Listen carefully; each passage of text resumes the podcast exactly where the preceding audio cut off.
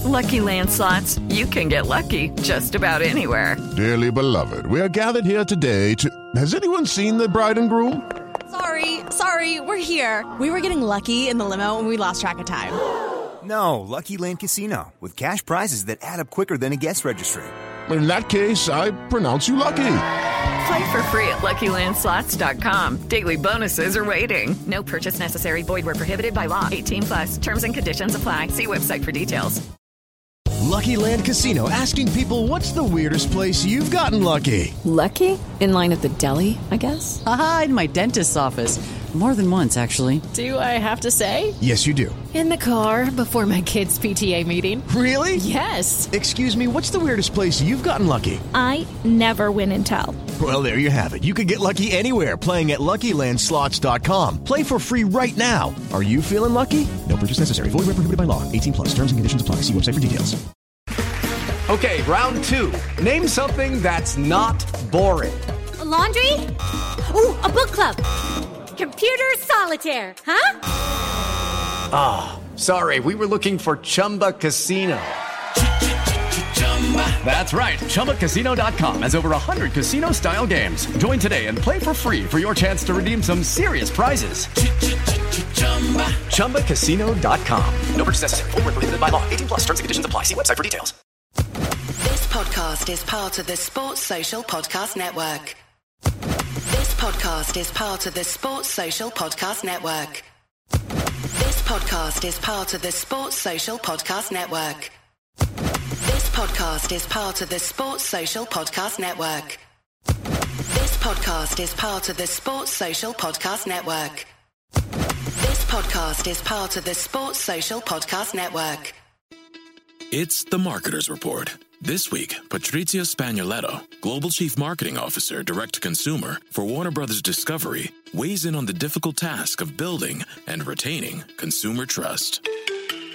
Trust is a really hard thing to build and a really easy thing to destroy. And we have to be very respectful about that. Our partnership with iHeart has really helped us build that trust and that relationship with the on air talent. The best thing for us to do is to build a relationship with our consumers. And if those consumers have a relationship with the DJs that are on air, then we want to build on that. House of the Dragon, which was one of our most successful, if not the most successful campaign we've ever done for a show, audio was a core part of that. As the number one audio company, iHeartMedia gives you access to all. Every audience, live conversations, trusted influencers, and the insights and data you need to grow. Not just a media company, iHeartMedia is your access company. Go to iHeartResults.com for more.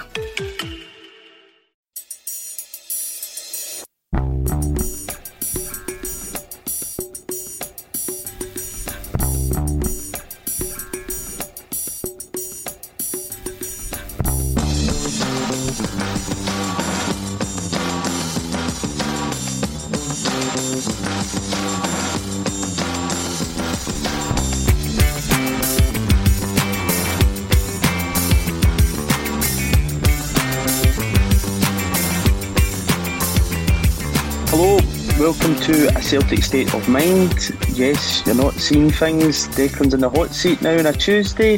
This is your new Tuesday lineup. Myself, Lawrence Connolly, and Patrick McGilp are going to be your Tuesday guests. Guys, how are you doing on this Tuesday afternoon? Doing well, Declan. Doing well. Welcome yep, to Tuesday. Is this the Tuesday Young Team? Tuesday Young over. Team. Yep, you're the odd one out, mate, unfortunately. But it's all right. We'll bring you down to life. I know you're young at heart. Patrick, how you doing? Not bad, not bad. Looking forward to being a regular contributor to the ACSOM Tuesday Bulletin and uh, yep. looking forward to you being the, the new Tuesday host as well. Yep, Patrick has joined the cult. Um, so we'll just get right into this because this morning Celtics PLC annual results in the year ending June 30th are published. Um, Ian Bankier said, to quote him, conditions have improved markedly. Patrick, I'm going to come to you first on this. Um, in terms of the product on the pitch from what we've seen at the start of the season, would you say that on the pitch conditions have improved markedly? Um, after having watched the team for about eight weeks now, uh, I don't think the squad is any. It's not much stronger and it's not much weaker than what it was last season. I think where we have improved is in the managerial department. Um, I thought we'd improved in the in the boardroom with a new CEO and Dominic Mackay, but obviously he's vacated the building. Um, but I'd have liked to. Have, I, I would have liked uh, us to have spent more in the summer because I'd, I know other teams have had a poor start to the season, but so have we, and we need to start picking up serious points now. And uh, I'm not sure that we've done enough, to be honest. Lawrence, Patrick touches on spending more in the summer. Um, we saw that there was a cost cutting exercise in terms of operations. Were decreased by 7.6% to 74.4 million. That going from the previous 80.5 million. Um, the player sales down dramatically, but that's obviously due to the fact that that was the Tierney money that we'd seen and included in this money is not the deals for Ajer, Edouard and Ryan Christie. Um, what was your take on what was published this morning and uh, what, what, the club produced? So, obviously, those players you mentioned would normally have been sold last year, along with Ntcham, who we let go for mm. free, who would normally, you know, Porto put in a 14 million euro bid. But because the board decided to change the strategy, uh, transfer strategy in pursuit of the 10, I suppose these accounts have suffered as a result of that. Arguably, would have got more for Eddie and Christie if they'd been sold earlier. So, although, you know, so yeah, you know, turnover down, it's kind of worrying, you know, 60 million, 23, 25 million pounds spend in the summer. But we have brought in transfer fees and quite sizable ones. Uh, but if you're looking at a business model, it's going to be, we're going to have to sell again. Although we've got a few sell on fees out there that we maybe capitalise on in the future. Musa, KT, Christie, Ajer, and Eddie, depending on how they do. The team has improved. Uh, as a team, we've improved at home. Uh, still pretty bad away from home.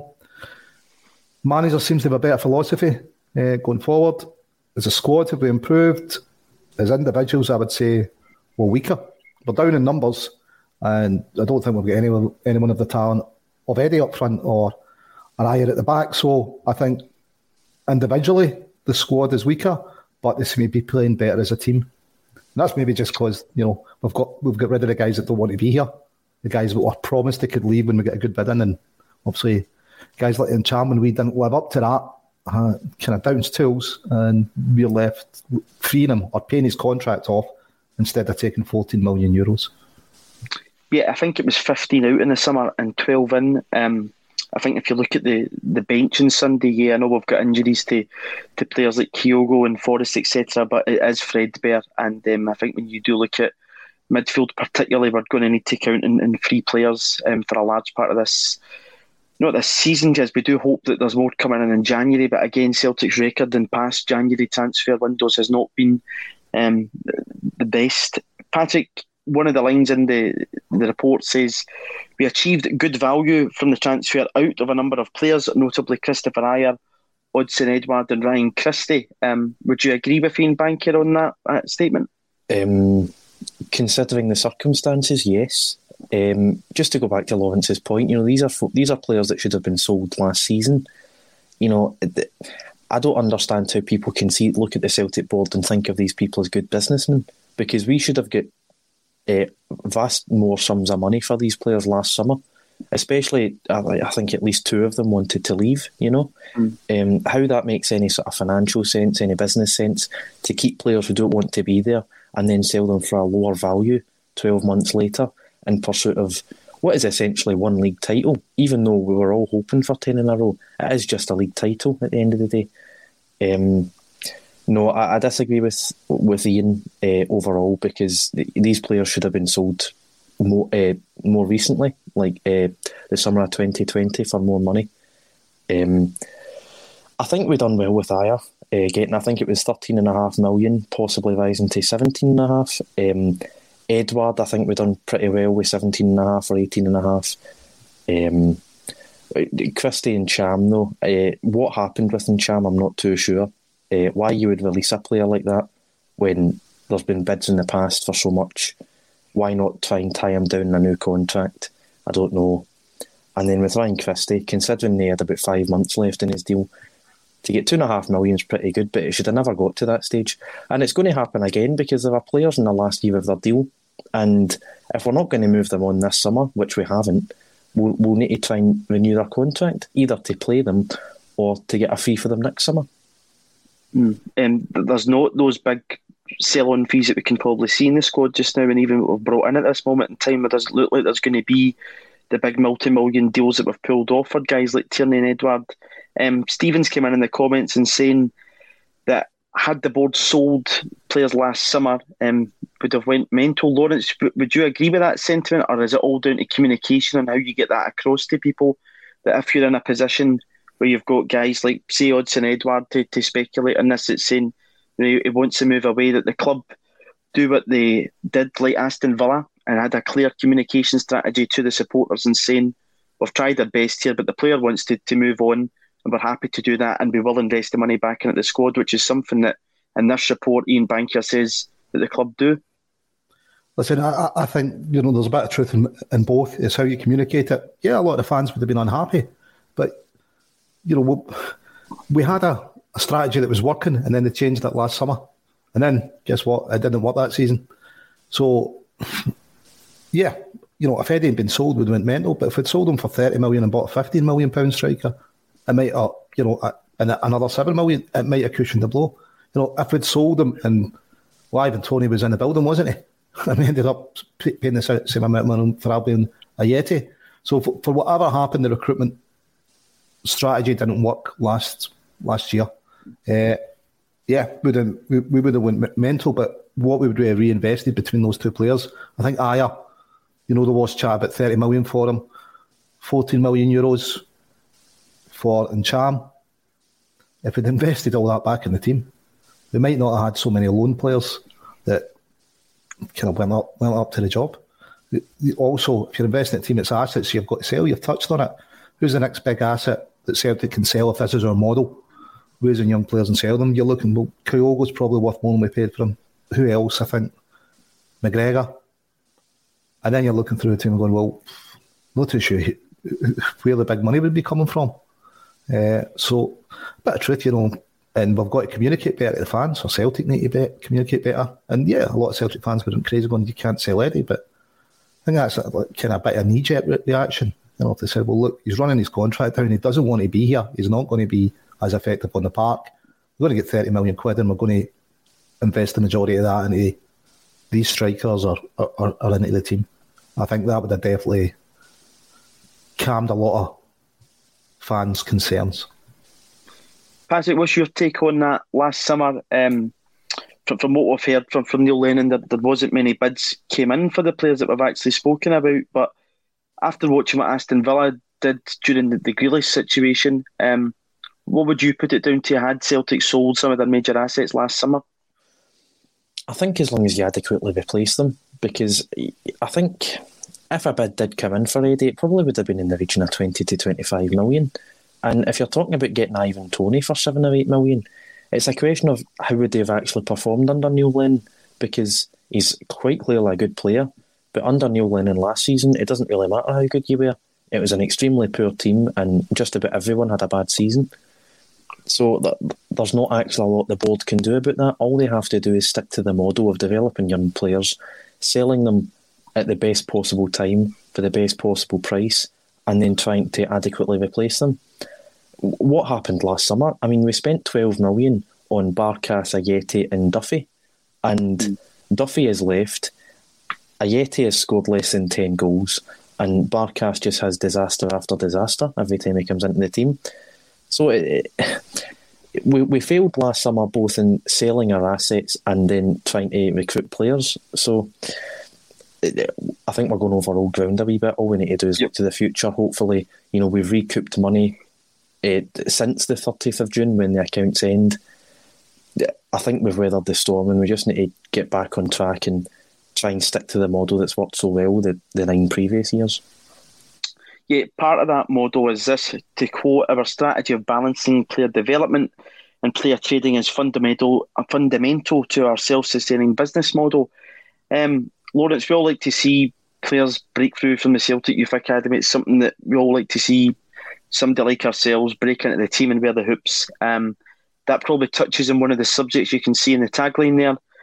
Bolingoli or Monty. Um, we saw Bolingoli come out of the, the cold and, and Sunday as a su- surprise inclusion into the team. Um, firstly, to ask on that, what, what did you make of uh, Bolin, Bolly Bolingoli's uh, appearance on Sunday at the Tony Macaroni Arena?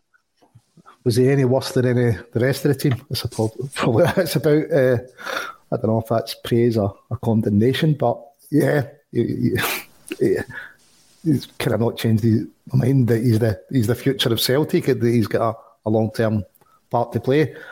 Maybe you know Spain would have taken a lot lot out of the team. Maybe that's why he's in because we are so threadbare. They thought Monty needed a rest. Saw some of the guys saying, "Well, maybe Scales should have been in." Then you know, but, but he's not been with the team as long. So I guess with Bolingoli, we're threadbare looks like Taylor's out for a couple of months. We're going to be all, all in between him and Monty this season. Then we're going to need to get him up to speed. If he's a player we want to move on, I guess people want to see him playing and play so they can judge him. Uh, but yeah, I, I, thought Monty, but maybe he was knackered after his exertions in, in midweek.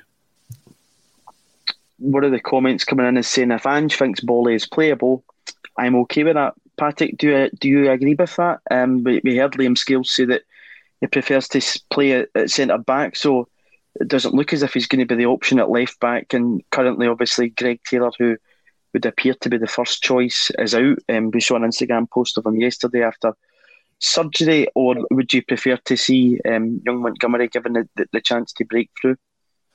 I think with Scales at centre back and Taylor out for months, I think we'll probably see a mixture of the two of them because they are the only two options. I can't see us persisting with Juranovic out of position at left back. I don't think that's clever, and I don't think that will work long term. Yeah, I think you've got to play players in their main position, their preferred mm. position. Um, we don't even know if left back is Montgomery's preferred position. I think he's he's better there. Um, I think he, he goes forward really well for a left back. Uh, and I think over time we'll see how he fares defensively at left back. Um, I think it's actually I think Clyde in February 2020 was Bolingoli's last start for Celtic. Right. So I think 17 months since his last start. I can understand why Lennon didn't play him after what happened last season because he'd lost all trust in that player. You know, maybe John Kennedy could have brought him back into the fold because, you know, it's a new manager, new set of rules, fresh start. And certainly with Ange, it's a fresh start. You know, he's not betrayed Ange, he's betrayed Lennon. So if Ange wants to give him another shot, then that's fair enough, especially with how thin in the ground the squad is. Um, but I think we'll see the both of them over the coming months because I don't think Taylor will be back until probably January. And, you know, that's just a guess. It could be longer, could be shorter. But um, I, th- I think we'll probably see a 50 50 split of, of who's going to be first choice left back do you think there's possibly um, a temptation for Ange Postecoglou as well to put Bolingoli in the, the, the transfer window so that teams might have a look at him because uh, his team that he went out to in Turkey last year, um, he started the season off playing uh, Champions League football, of course, but I don't think they did too well in the, the Turkish league. So do you think there's probably a temptation there as well to put him in the shop window at this moment in time? Well, we don't have many assets, so we're going to have to start, you know, looking at players and thinking, well, if these guys maybe aren't fancied or they want to move on, we need to start playing them, start showing teams what they're actually worth, and then get, getting a good fee for them next summer. Um, I don't think the manager will be playing Bolingoli 20, 30 times a season just in order for the board to make a few million quid uh, off him in the summer. Uh, I think Ange will pick the team that he thinks is best to win the game. Uh, as for his performance at Livingston, I don't think he was particularly bad. I, I wouldn't I wouldn't say his performance was good either. He was probably one of the better players in the team, but you know, it, it, it's hard to judge because it's it's a small pitch. It's an AstroTurf pitch. We lost the game. We didn't play well.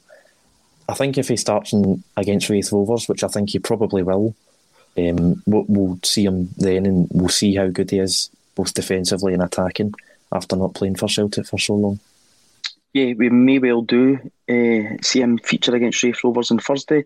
Um, Lawrence Paradise 63 has came in on the comments to say Raith Rovers is a game where you rest players, not Livingston. Do you think on Sunday that Ange Postecoglou was resting players, or do you just think the game came far too quickly after the, the game in, in Seville on Thursday evening? So, so I, th- I, think it could be the same thing, couldn't it? You know, you're resting players because they're knackered, you know, and that's because of when the game was in front of it. So that's rather than just resting them because they've had, know, played a lot of football. I think it was just the, the recovery time.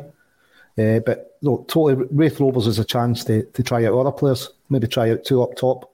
I don't know. It seems that Ange wants to go 4 3 3 all the time, but it is a chance to, to, to try other things. So you never know. We might see Scales come in at centre back and Ball at left back. But it would be if he wants a, a, chance to try things or, or rest some players. It's definitely you would think against Raith at home. Uh, Raith seem to be pretty good at home, so he's touched on it. This week on the Marketers Report, Patrizio Spagnoletto, Global Chief Marketing Officer, Direct to Consumer for Warner Brothers Discovery, weighs in on building trust trust is a really hard thing to build and a really easy thing to destroy. And we have to be very respectful about that. Our partnership with iHeart has really helped us build that trust and that relationship with the on air talent. As the number one audio company, iHeartMedia gives you access to all. Every audience, live conversations, trusted influencers, and the data you need to grow. Go to iHeartResults.com for more. It's the Marketer's Report this week, Patrizio Spagnoletto, Global Chief Marketing Officer, Direct to Consumer for Warner Brothers Discovery, weighs in on the difficult task of building and retaining consumer trust. Trust is a really hard thing to build and a really easy thing to destroy. And we have to be very respectful about that. Our partnership with iHeart has really helped us build that trust and that relationship with the on air talent the best thing for us to do is to build a relationship with our consumers. And if those consumers have a relationship with the DJs that are on air, then we want to build on that. House of the Dragon, which was one of our most successful, if not the most successful campaign we've ever done for a show, audio was a core part of that. As the number one audio company, iHeartMedia gives you access to all. Every audience, live conversations, trusted influencers, and the insights and data you need to grow. Not just a media company, iHeartMedia is your access company. Go to iHeartResults.com for more. Himself, he said, you know, we're, we're going to need a big squad because of the way he plays football, so he's going to have to manage that squad. So hopefully, we do see a, f- a few players that would be you know, waiting to see more of in this game. Maybe the Greek boy gets a start up top. Let's mm. see what he's got. Let's see what he's like. Uh, or maybe it's him and Ajeti up top. But I de- definitely say, you know, Raith a game that we can afford to take more chances in rather than. I mean, when was the last time we won away to Livy? It's always a tough place for us to go. So, yeah, it, it wasn't a game you'd, you'd want to be taking chances in. I think uh, the, the last time we won against Livingston was 2006, and I think if I'm correct, Derek Riordan scored a brace and Jan Vennegoor Hesselink chipped in with the other goal the game in Livingston, eh, Livingston Patrick, um, obviously a very disappointing result. We've seen Celtic, you know, not pick up any points in the road in the, the league this season, and our form at home um, so far has been very good in the league, and of course in the, the one League Cup game that we've already played. Uh, I think our aggregate score in the league is 15-0 at this moment in time. Something that's caused a bit of controversy uh, yesterday. Again, uh, just past Raith is Dundee United putting out a statement um, saying that they are not again like other teams that have visited Celtic Park this season, uh, getting an allocation uh, for Sunday. Celtic's SLO JP Taylor confirmed today that was due to the red zone, which is still in place in the main stand, um, and that for visually impaired supporters, the section where the, the typical away fans would usually go is the only section of the ground that can be used. Do, do you think there's, there's a way around this for the club, or did the club just need to accommodate our own season ticket holders first and foremost? Well, you definitely need to accommodate the season ticket holders. Um, uh, because of the red zone, obviously, it limits numbers. So I'm not sure you'd get any more than a couple of hundred away fans in. So I'm not sure it's entirely worth it. Beyond that, um, you know, we're talking about league games here. You're probably talking about European games as well. I think the red zone might even be bigger for European games. But when it comes to teams like Raith Rovers, you know, that's a ticketed um, game that weren't, we're definitely not going to sell out. So I think you could put, uh, probably give a part of the ground to Raith Rovers fans. And then, you know, when the Scottish Cup comes around in January and February, if you've got home games, um, you know, you can give tickets to away fans then. But when it comes to European games and uh, league games, you've sold out your season tickets. So until the red zone goes, there's not a lot we can do. Our hands are tied. And when it comes to European games, we're probably going to sell out every single game anyway. And you know, with with foreign travel being a bit difficult, it's probably not worth giving away fans tickets for European matches uh, just quite yet. Lawrence, what's your take on this? Um, again, to add into that, it may be the case that Celtic can't accommodate away fans, but at this point in time, I, think Dundee United aren't even uh, gating a, a, a, stream back to. I think they're trying at this moment to get a stream back to the stadium, but it's not. It's not there as a pay per view event. Um, I think that's probably the least that the, the club could try and do since away fans obviously can't get into to Celtic Park at this moment in time, and it's not on television. Listen, I, I, I think the game loses something uh, without away fans at it. You know, I think Tynecastle, the team loses something when we went there with no fans. Same when we went over to the south side of the city to face the new club uh, with no fans there. You know, it definitely loses something. There's ways that could be done. They could definitely get away fans in if they wanted, but it, you know, it's their choice. What they're saying is, because we've sold the season books, if we let away fans in, some season ticket holders don't get in. That's the dilemma they face, which I, I guess people would probably have been aware of. We're all aware of COVID. Was a possibility when you're buying a season book, you might not might not get all the games, and it's up to Celtic how they manage that. And they've decided, well, no away fans. And for me, you know, the, the matches are somewhat diminished when there's no away fans there. So yeah, I mean they should definitely be able to arrange to get streamed through. You would think, you know, and if Dundee United can't get off Celtic, I'm sure there's a guy on Facebook selling it. you know, but yeah, it's. I think football definitely loses something. You know, I think Tynecastle lost something going there. I lost something going to the south of the city without fans there. So, you know, the, the, I think probably they should come up with a, a way of getting away fans in the ground. And how they would do that, some season book holders are going to be disadvantaged. How they would pick that, I don't know. So maybe they've just went with, the easy option. Go well, it's only kind of the away fans that will complain. Because in the league rules, it does say a reasonable number of tickets will be given to the opposition, and obviously we've decided reasonable is zero. Which... Yeah. At this moment in time, and I think I, I totally agree that probably the game does lose something from it. Um, you know, the atmosphere created on Sunday with the Celtic fans was, was very good. The, the fans certainly turned up on Sunday. It's a pity the, the players didn't. Um, a, game like Sunday, Patrick, when you lose a game is always hard to take, and when it's you know it's in the league and it's you know three and a bounce away from home that we've lost, it starts to shine on the deficiencies still at the club. And Michael has come in in the comments to say he finds it hard to criticise Ange when he hasn't been able to bring in his own staff. Even Martindale said it. Um, has that been something, you know, we still know that John Kennedy and, and Gavin Strachan are still part of the, the makeup of the backroom team at this moment in time, and obviously Stephen McManus came into that backroom team under John Kennedy. Has that been something uh, that's concerned you up until now? Or are you still sticking with the line? I think that majority Celtic fans where that when Ange was questioned on this, that he said that he would decide um, whether or not they were they were suited to him. Yeah, um, I think it was probably the middle of June when I think the paper started coming out with the idea that it was a possibility that John Kennedy and Gavin Strachan would sort of be the two main first team coaches still, even with Andrew's manager. And I think everyone was rightly quite concerned because, you know, John Kennedy's been there for so long, you actually don't know how good a coach he is, you've seen that he's probably not the best manager through that three month spell that he had. And, you know, the same with Gavin Strachan. You, you, there's no way of measuring this. I think if Gavin Strachan had a different name, um, I think he, he, might be given the benefit of the doubt. But the fact that he's Gordon's son, and we know that Gordon Strachan has such a close relationship with Dermot Desmond, it feels like it's like the Pals Act and it's jobs for the boys. So you don't know the quality of these two. And they've had a disaster of a season last season with Neil Lennon as their manager. Ange is apparently fine with keeping them, which, you know, Ange is, is definitely his own man. He, he won't have anything foisted upon him. So in that respect, I'm I'm I'm not too uh, I'm not too fussed. when it comes to the away form, you know, it's 15 0 at home, but 4 1 away.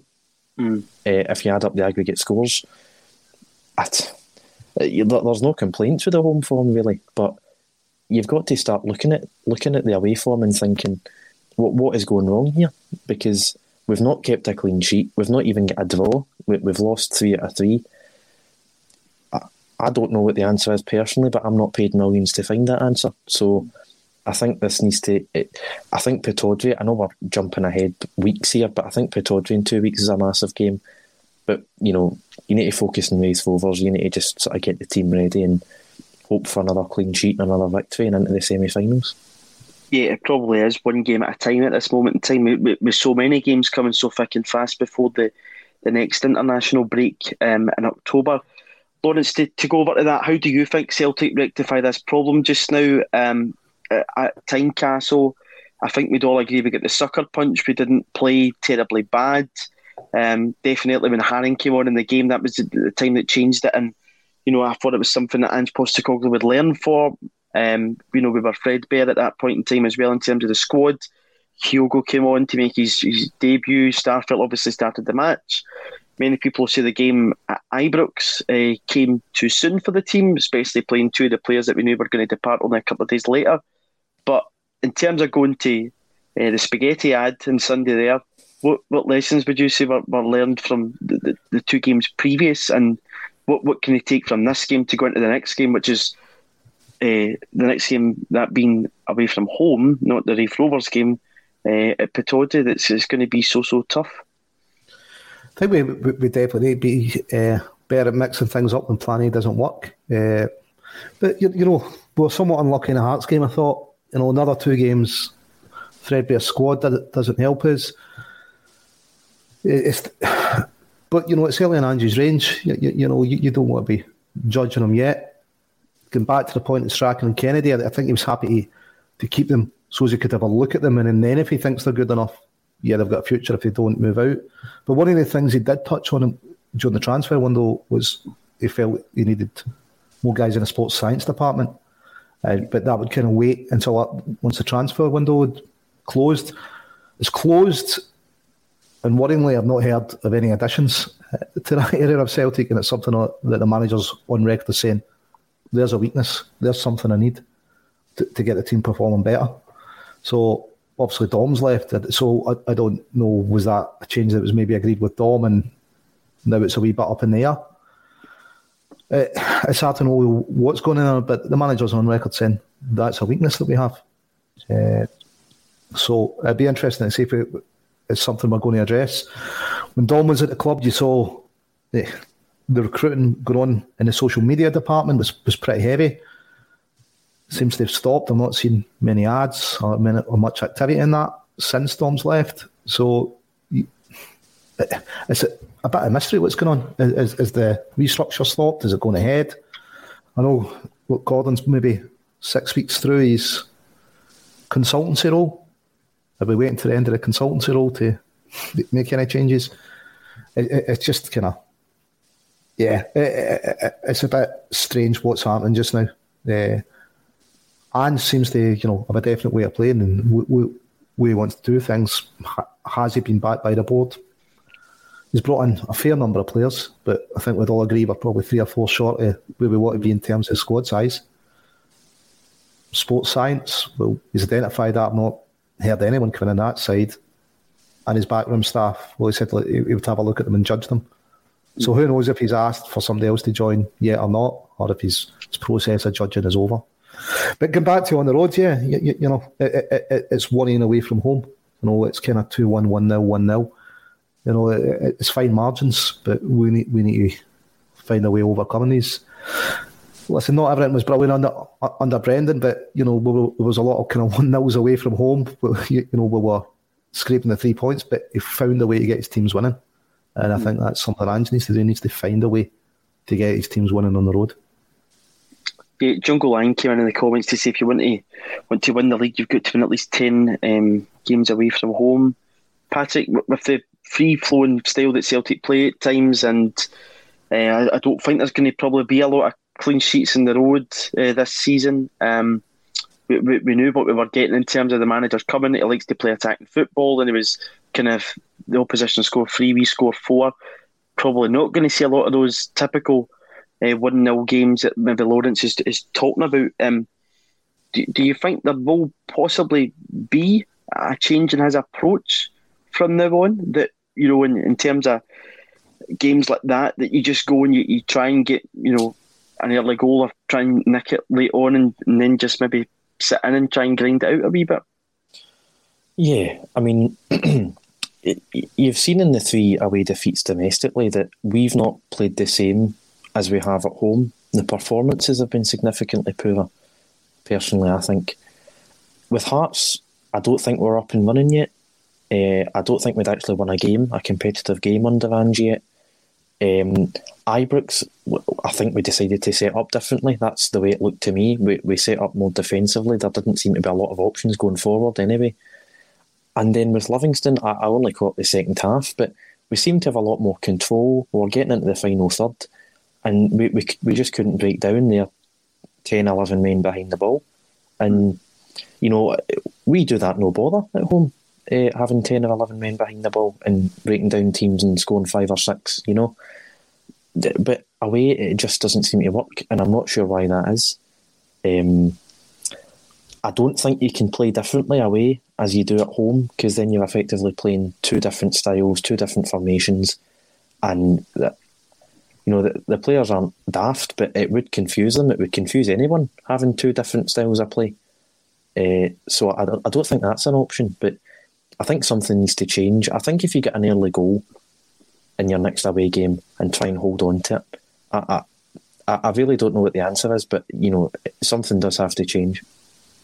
Would something possibly be if you look at midfield in terms of just now? Obviously, we kind of play with that six, eight, and ten. Maybe looking at two controllers rather than trying to always use creative um, and players in there. But would you maybe say that's possibly an option to, to try and do? I mean, I know on Sunday people probably looked at the subs coming on and, and they're Beaton. I know and, and Ismaila Soro, but they're two players that could probably play that role. And um, would that be something? Obviously, James McCarthy um, who from reports yesterday isn't up to speed. Don't know how true or not true that is, but in terms of holding midfielders, we, we do have a lot of them, and as well as that, we've also not mentioned Liam Shaw, who seems to have just completely disappeared off the radar.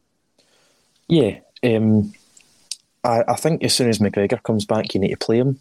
Um, mm. What about the know, more forward role for Callum McGregor instead of the six? Well, if, if you're going away from home and you're playing those two pivots, like, you know, we, we done it religiously under, I think, both Brendan and Lennon. Yeah. And, you know, we're playing Brendan party- brought Ntcham to do it beside Brown a lot of the uh-huh. time. Yeah. And I think people are becoming quite frustrated because you're playing Alloa at home in the League Cup and Raith Rovers at home in the League Cup and you're playing with a back four and two defensive pivots. You know, what, was there a need for that? Under Ange, as Lawrence says, we seem to be playing 4 3 3 a lot more. But away from home, I think if you have a, a, a back four and then maybe a player like McCarthy with McGregor next to him, mm-hmm. and you, then you sort of rely on you know your forward four players to, to attack a lot more and try and hit people in the break. Maybe that could be a way that we go. You know, just to get the first away win, even not not even sticking to that. Um, I, I, am not very impressed with either, or well, any of the three defensive midfielders we've got. You know, Beaton just sort of insists on fouling people every time he plays for Celtic. Uh, he also can't defend, which is pretty incredible. You know, God knows what he's like in training. He must have he must have must dirt just, he, he, must have dirt on every single staff member. You know, um, I, I, agree with you. I thought Shaw was, you know, one of the standouts in early pre-season. Obviously, not all first team players were back, so you know, and it's very early, very early in the season, so it's hard to judge. But I thought Shaw was a standout. Not sure why he hasn't been given more time. Uh, McCarthy is allegedly unfit. He certainly can't. He can't play to his level for ninety minutes, evidently. And then I think Soro's become really, really erratic. You know, his touches, he's given away daft fouls. His passing can be poor at times. Uh, I thought he had a disaster at Tynecastle last month. You know, it, it's quite odd what's happened to Ismaila Soro, really. So when it comes to defensive pairing, I think you're probably looking at McCarthy and McGregor, and then maybe Turnbull in front of them. Uh, but you know, we have to. We, we just have to win games. You know, get your good performances in at home in front of Celtic fans, and just win the game when it comes to away games. Lawrence, what's your take on these kind of holding midfielders that we've got? I know when Ismaila Soro came on and, and Sunday played one really a good ball into his feet and he turned it. It was actually really good save from the, the, the goalkeeper. But obviously on Thursday we saw the other side of Ismaila Soro, you know, in, in seven minutes picking up a booking right away in a game that we know he just couldn't afford to do that because after that he wouldn't have been able to put in the, the challenges that he would have to and evidently we get punished um, from that. What's your take on Celtic's kind of would be described as number six of their controlling midfielders at the moment? Well, well, listen, we're playing Livy, a team that is even more in transition than us. They aren't, you know, we're bottom of the league. Our holding midfielders, which should, should have been the, the least of our concern. It's really, you know, Turnbull and Rogic that was my biggest concern. That why weren't they creating for us? But I think, uh, see, if you look at the game and from, from what I've seen that we were doing, one of the balls that really impressed me was Vickers. He played the splitting ball through the defence and it split them open. And we did it twice and it worked. And every time when we're getting the ball out the flank, we're just trying to chip the ball in. So I think even from what I've seen in the game, I don't know if you'd agree with me on this, but a lot of the time it was our own players taking a step out and then just trying to play the ball through the, the, the line of Livingston because there were two. You just couldn't play balls into the box because the big number six for them dealt with everything in there. We weren't mixing up enough. That's true, but you know, you're not. Turnbull and Rogic were expecting them to create for us. I, I, don't think you can dispute they didn't create for us. No. Against bottom league team who's in more transition than us. So, as as for a number sixes, you know, Beaton, it's been a while since he's played there.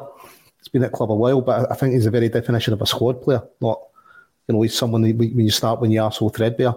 Soro, you know, he looked good when he broke in against Leon, uh, but too many fouls he gives away too rashly. Then after seven or eight minutes, he, he was lucky not to get sent, sent off, and you you did another tackle after that. Could that could easily been a red card, never mind a, a second yellow. So his game was gone after seven or eight, eight, eight minutes, and then you could have subbed him then and went, well, look, he's not going to be able to do what we need him to do. McGregor, I think he, he's, he's wasted sitting deep. But then again, we let, we let Robertson go out on loan, who I thought would maybe be ahead of Soro in, choices of starting from him and what I've seen. He, he was a boy that hadn't let us down. But was it sixes that cost us against Livingston? I, I don't think so. Uh, no. I, am more worried about yeah Turnbull and Rogic not creating. Yeah, therefore, is you know as you say, you know it's got out wide and the wingers are trying to throw in sixes dealing with it. So, so what are our two attacking midfielders doing? What what are they creating for us? Uh, and I think you know Callum's better push further forward.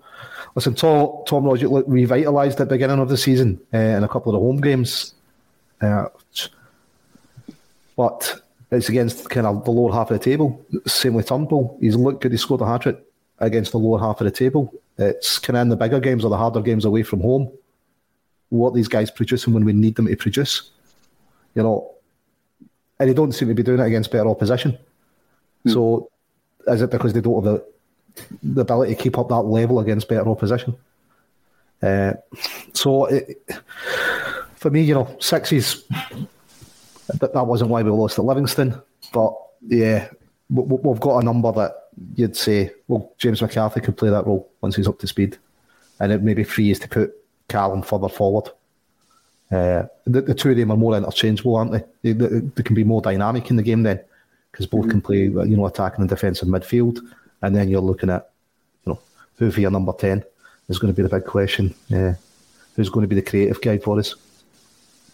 Yeah, Patrick. If you look at the game in isolation on Sunday, um, I think it suited Livingston to obviously get that goal. It's David Turnbull, one of those creative midfielders that Lawrence is talking about, that, that loses the ball in midfield before it breaks down the left hand side and Shinnie obviously puts Livy up in the lead, and I think it really suited them to play the game in front of them. They could just pack in, and then a lot of the traffic that we were trying to get through um, that defence was we're trying to go too central. Anytime we get the ball into the flanks, it was the same thing. Uh, something I read on Twitter this morning that I found quite interesting was that was a record number of crosses um, for an Ange Postecoglou team in recent years. Something like 38 crosses went into the box on Sunday um, his record in one game at Yokohama being 35. So, you know, maybe there is a plan B there, but it's just not something that's worked that we can see um, happening. David Kelly said in the comments in relation to the comment earlier on, uh, 10 away games, that's if you win every single home game, which we won't. Are you worried about the way we've played at home? Because I know we huffed and puffed a bit about against Ross County, and obviously Vickers makes a breakthrough. But I think at home against St Mirren and Dundee, yeah, I know it's not great opposition. I know Hearts came back um, when we were coasting that game. But uh, is there anything in the, the performances at home that you've seen that would concern you? I'll be honest, not really. No, um, I think the Hearts scoreline was a bit of a deception. Um, I thought we totally dominated that game. We could have scored about eight goals that day. Um, I don't, I don't even think they deserved their two goals. I thought, you know, if the if this if the game ended three one, I think they'd have been quite lucky to get away with that. It ended it ended up being three two, you know, but no, I'm not that concerned with our home games. Obviously, we've not really played. I mean, Hearts are having a good start to the season, but we've not really played a top domestic uh, league game yet. So, you know, Dundee United have started the season pretty well, so that'll be a test on Sunday. Um, going back to the goal that we conceded, you know, we're playing in front of Livingston for 25 minutes. Uh, slack pass uh, and then slack. I actually thought we started the game well on Sunday. I mean, usually when we go there, I think you're under the caution. I thought we were quite positive. I, I, I disagreed with what Postecoglou says in that. Well, I mean, there you go. You know, you're you're playing well. One slack pass. I think we're caught pretty short at the back. Actually, it was it was as if it was like man for man at the back. Yeah, you know, the, the the fullback goes to the winger, and then Welsh is sort of on his own and not switched on uh, for the for the goal scorer. Um, you know, you probably, I'm not sure what the stats are in seasons in which we've won the league, but 10, you probably need to win at least 10 away games, I would think. You know, probably you're looking at 12, 13, I would say. And then obviously most home games, but you know, I think you're probably looking to win 16 or 17 home games at least.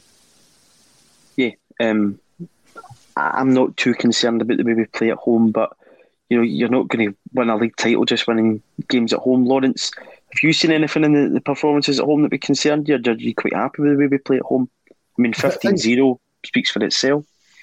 I think Ross County wasn't, you know, they ended up a comfortable one, but Hearts got a cracking save. We were struggling to get the goal, but you know, once we got the goal, it seemed to open them up a bit more and you know, maybe settle their nerves. So perhaps that, you know, that was the least accomplished performance, shall we say, out, uh, out of them. But as you say, you know, we're scoring and not conceding, which, you, know, you're just going to win games if you score and don't concede. So, yeah, I mean, home looks better, but it's, you know, Celtic Park's a big pitch. It, it suits the style of football. It's a good playing surface. But, you know, it's not like we didn't know Livy the National Tough pitch. it's tighter and it's harder to play on. you, you, know, this wasn't like, well, we just found out a week before. We need to find a way to do it on the road, to do it in smaller pitches that don't afford us as much room. Uh, and I guess that comes down, you know, to the management team having a look at it and going, well, well, you know, the wingers are going to struggle here because there's not as much room for them to play. They're going to put 11 men behind the ball. What's the plan? Is it just throw it in the box? You know, just get it wide and, and cross it in. All right, so who's our forward that's good in there? you, you, know, at this moment, unless unless the new Greek boy can do it, we, don't we don't have a, a, big target. I mean, as I said earlier on, yeah, crosses it might be the plan B, but they weren't hitting anybody. As I said, the living number six is just controlled everything in there on Sunday. So you've got to have a plan to, you know, if you're throwing a cross in, you've got to be doing it with some kind of purpose that you've mm. got to think, well, I've got somebody decent there that is going to deal with this or at least challenge and maybe get a second ball. So it, it's it's a bit frustrating. yeah, the Crete boy might be good, you know, be, be interesting to see. But against a lot of the small teams in the SPL, uh, away from home as well as home, I think we should be playing two up front. Do we really need a defensive midfielder? You know, I'd, I'd argue if McCarthy and McGregor get fit, you don't, because, you know, as we transition and, and, and th- through the game, they can drop into that position. Both of them are good enough to play to play like that. So, yeah, it's, I suppose it's, it's you know, what we listen, we're missing a lot of players, and when they come back, we'll look a bit better. James A. Forrest, you know, he, he's going to be a huge miss for anyone. You get Colgan missing, made McGregor out. You know, you have Jullien out. You could see you're missing four or five first te- teamers there. So, but still Livingston bottom of the league, isn't it? Yeah, still still enough in the park, I think, Sunday to beat Livingston. Um, Aye, there should be, shouldn't there? You know, I know yep. Lenny gets slaughtered uh, for, for, for, one of the results at uh, Vale. So yeah, it's it's worrying if we're throwing 38 crosses and knowing we don't have anyone good in there. Hmm. Yeah, totally agree with that. Um, Patrick, Brian's come in and he said, just to touch on what Lawrence is saying there, um, and something that you said about Livingston, you know, the whole game was in front of me, saying if we, we might fare better at, Grims like Easter Road and Pittodrie due to the, the pitch has been a bit bigger and uh, that teams will have, you know, come and a go at us. Would you, would you agree with that? I mean, Hibs obviously it's usually one of the, the better games in the league because they, they will have a go at us. Do you think that will suit us a wee bit better, or do you think that um, you know that Achilles heel Celtic uh, the defence will get caught out in the counter attack like it has done so many times? Well, they've certainly got dangerous players. You know, people like Martin Boyle. You just need to you, you need to watch them all the time because they can pop up with a goal in a split second. Um, when it comes to Easter Road, you know, we've not won a league game there since I think February 2014. Certainly early 2014. I think Van Dijk scored that free kick the last time we won it in the league at Easter Road. We've obviously won the the Cup, uh, Lenny's second game back when he was interim. Uh, but I, I, wouldn't be confident just because it's a bigger pitch that we would get a result, get a win at Easter Road. Uh, and I'm not sure how far off uh, an away game at Hibs is. When it comes to Aberdeen, we've got an, a phenomenal record at Pittodrie.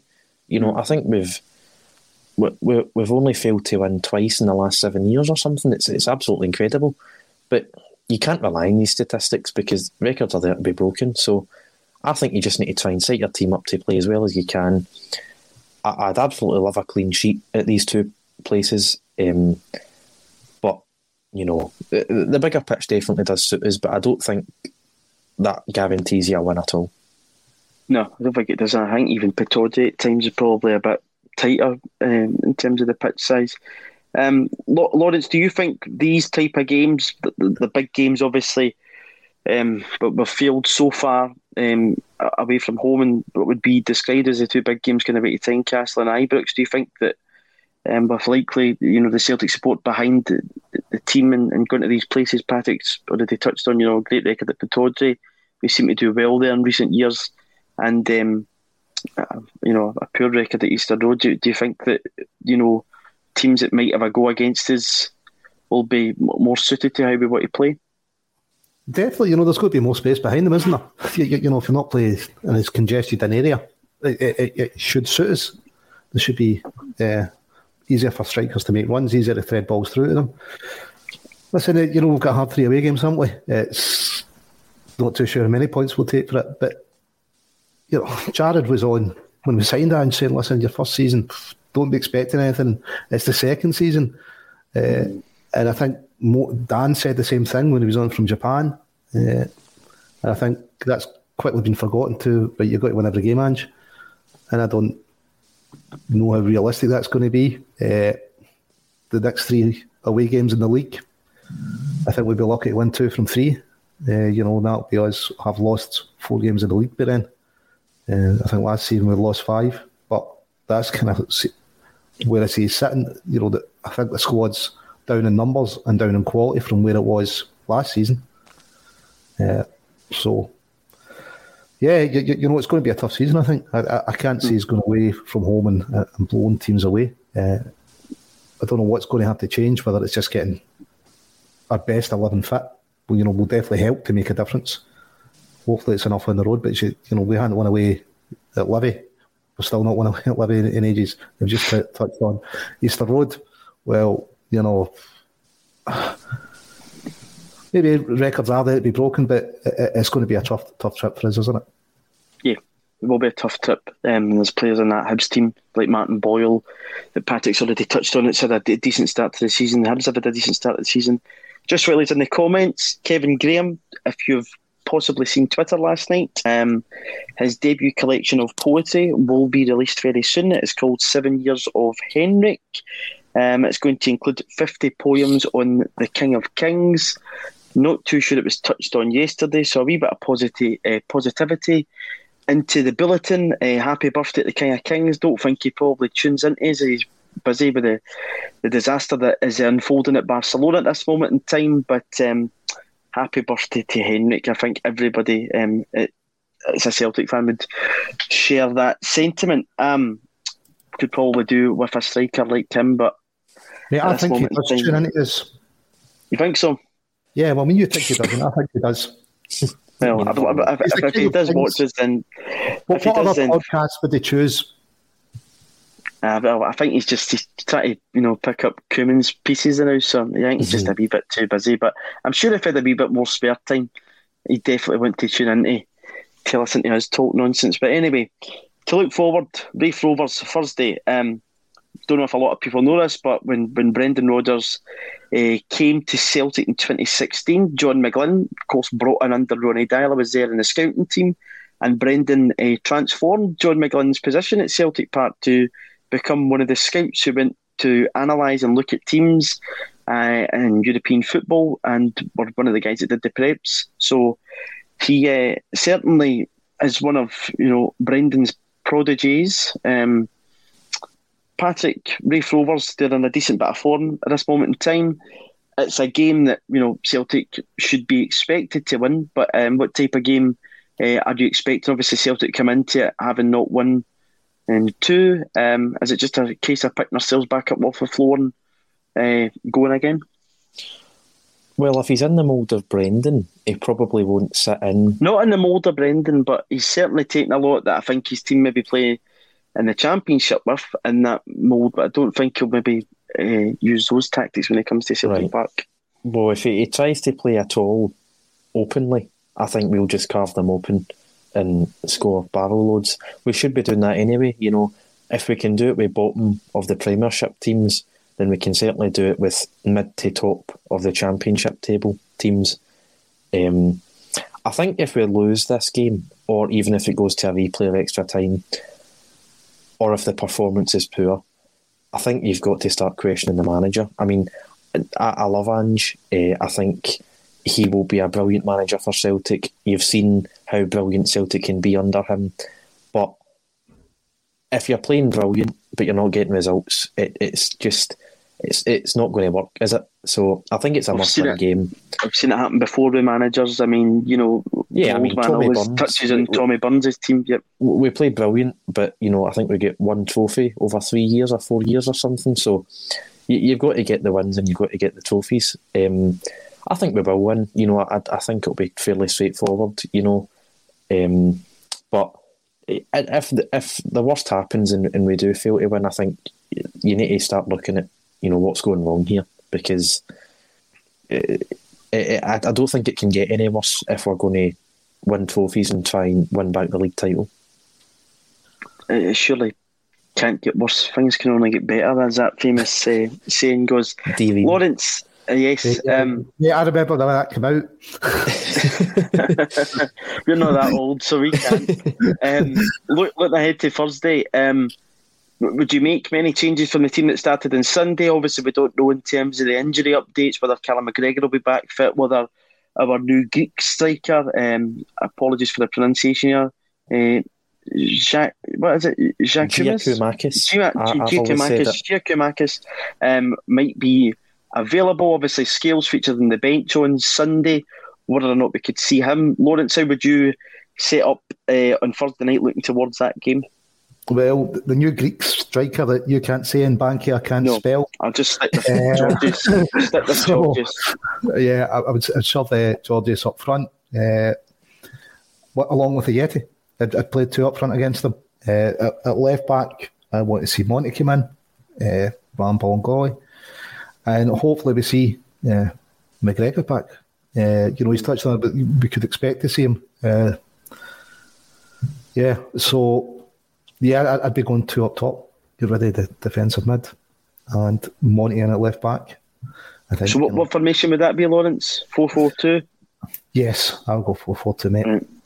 Right. I, I, don't think I, I just don't think he's the type of guy that's going to change from this this four three three that he obviously likes to use. And again, you know, if you use your, your wingers properly in this, you know, it's basically a forward three. But um, Patrick, how about yourself? What, what, what, any anything different from what Lawrence has said there?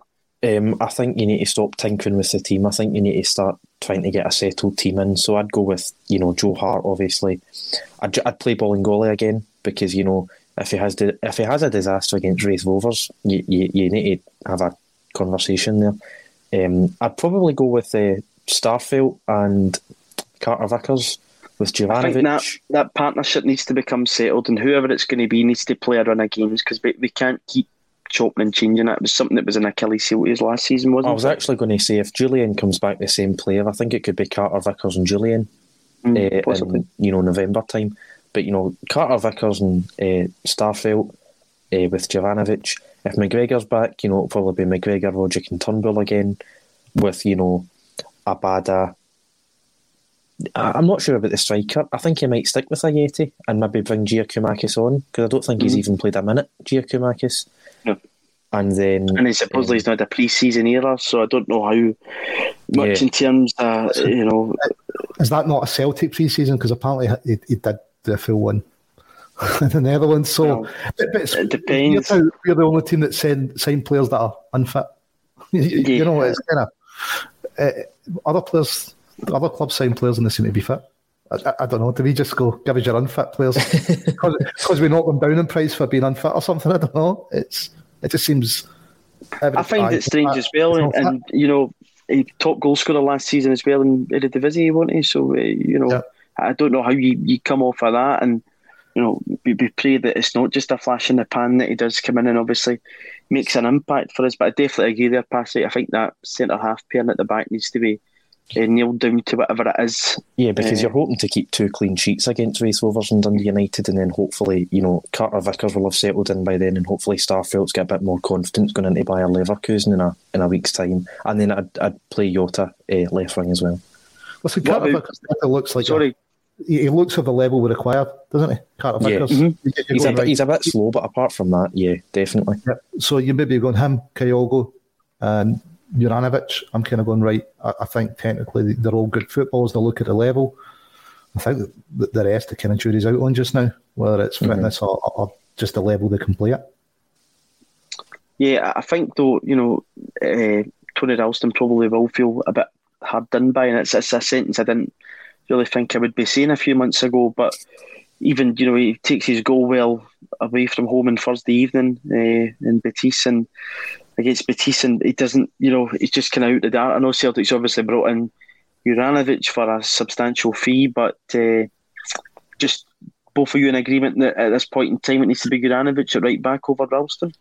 I think so. Yeah, you, you know, what? listen, Tony's went up in everybody's estimations, and I think you know if he plays, I'm not worried that you know if it is Ralston who played for us before, you might have been going not Ralston. I think I'd have no worries about him playing, but I, I think Juranovic is a better player, and I- I, think you know we need to get that a bit more settled in defence of going right. You know, it's Hart plus the four in front of him. You need to get an understanding.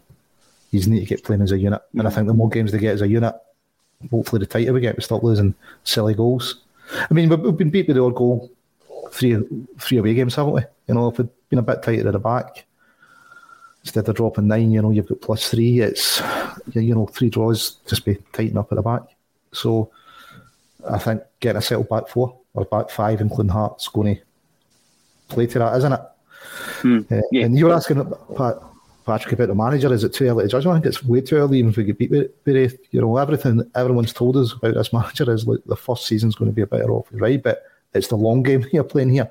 You know, he's going to give you an exciting style of attacking football from the second season, season on. You win things. I'm, I'm not too sure what got lost in translation, or is it just now the reality is beginning to bite a bit because we've lost three league games on the road? It's you, know, if we could guarantee, you know, that we didn't win in this season, but then went on a, another winning four trebles in a row under Ange, playing kind of free flowing, never boring, free scoring. Ange ball, I'm sure we would all accept that. Yeah, but you, you know, for me, it's just early doors to judge him. The squ- squad's threadbare. It's clearly not his fault. He's identified by short sports science. The club haven't done anything about that. Mm-hmm. You know, he made noises about us having to get players in quicker. Well, you, you know, what we seem to follow our same model of bring them in all at the last minute and not bringing in enough. And I think that's probably a, a reflection on having changed the manager, but not the structure. We've still got the same way of doing business. We've still got the same board in charge. We had a new CEO in, that didn't work out. Now, I'm assuming it's not because he wanted to do the things the same way as we'd always done them, which we appear to be doing. You know, if he'd been happy to do that, I think he'd probably still have been here. But I think we can all say, listen, we're needing change out with the football inside. We're needing a structural change. We need a change to the, the way the board operates and the way we do business. Yeah, and it will be very interesting to see how that structure plays out. Uh, again, as, you touched on there, Lawrence, the only real difference from last season to this is Ange Postecoglou and instead of Neil Lennon.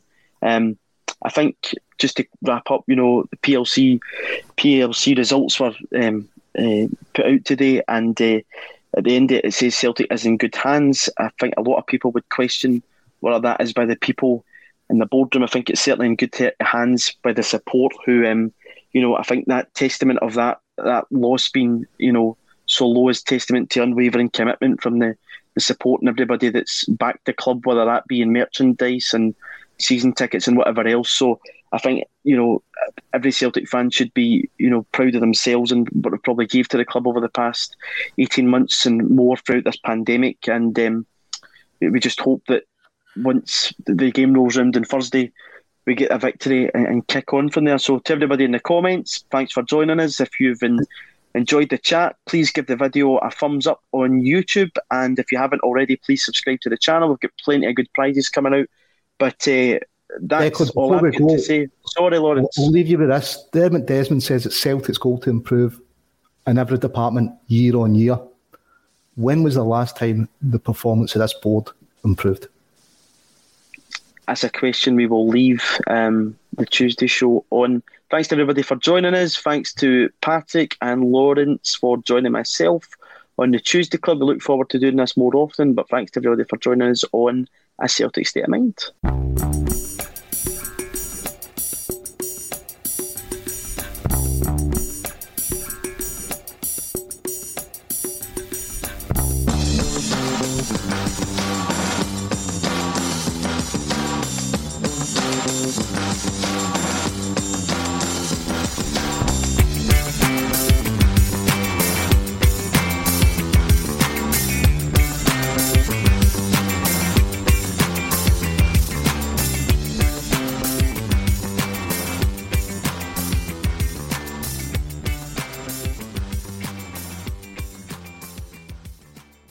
As the number one audio company, iHeartMedia gives you access to all. Every audience, live conversations, trusted influencers, and the insights and data you need to grow. iHeartMedia is your access company. Go to iHeartResults.com for more. Sports Social Podcast Network. Sports Social Podcast Network. Sports Social Podcast Network. Sports Social Podcast Network.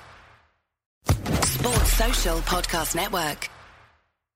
Sports Social Podcast Network. Sports Social Podcast Network. Lucky Land Casino asking people what's the weirdest place you've gotten lucky? Lucky? In line at the deli, I guess? Aha, in my dentist's office.